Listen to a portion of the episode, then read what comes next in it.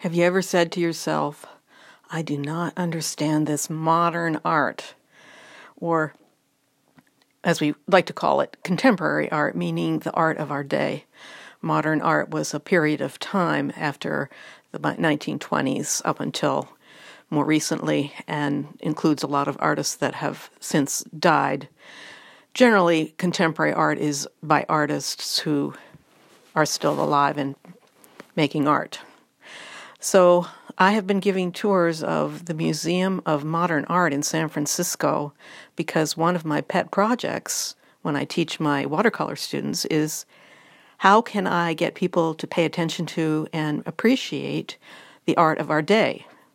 I find that most of my students, if not all, cringe when I mention the Museum of Modern Art and would much rather go to a museum with that shows uh, more traditional art, medieval even, or impressionist art, anything that is more understandable. And I can understand that in a way, but it makes me kind of sad because the art of our day is so relevant to the world that we're living in. It's such a uh, a way of having insight into the experiences we're go- all going through on this planet. So that is why I care enough to see if I can break that wall down of why is this art or what is art or how can I understand this stupid white blob, they might say.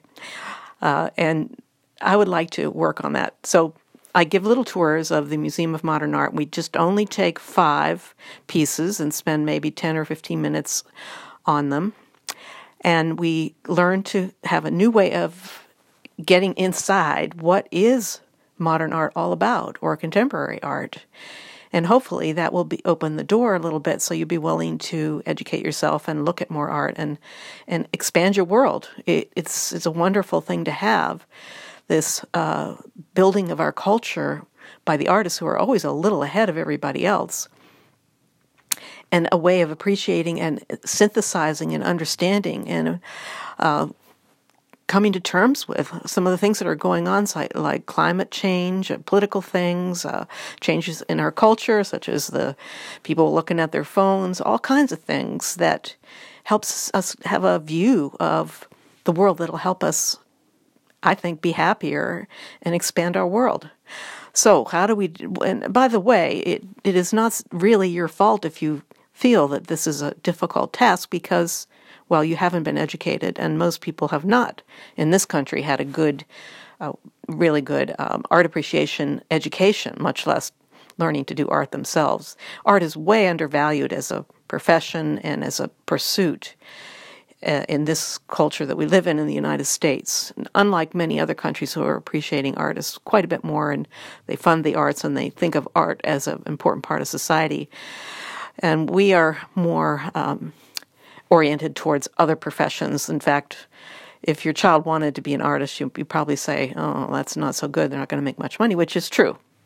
However, let's try step by step to walk back a little and see where this era of art is coming from. We might pick up on the time when photography was invented, which had a huge effect on the art world.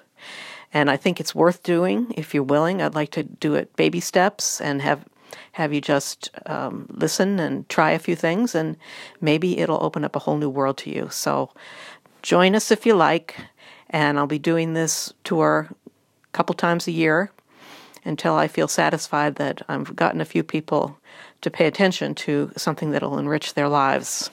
Thank you.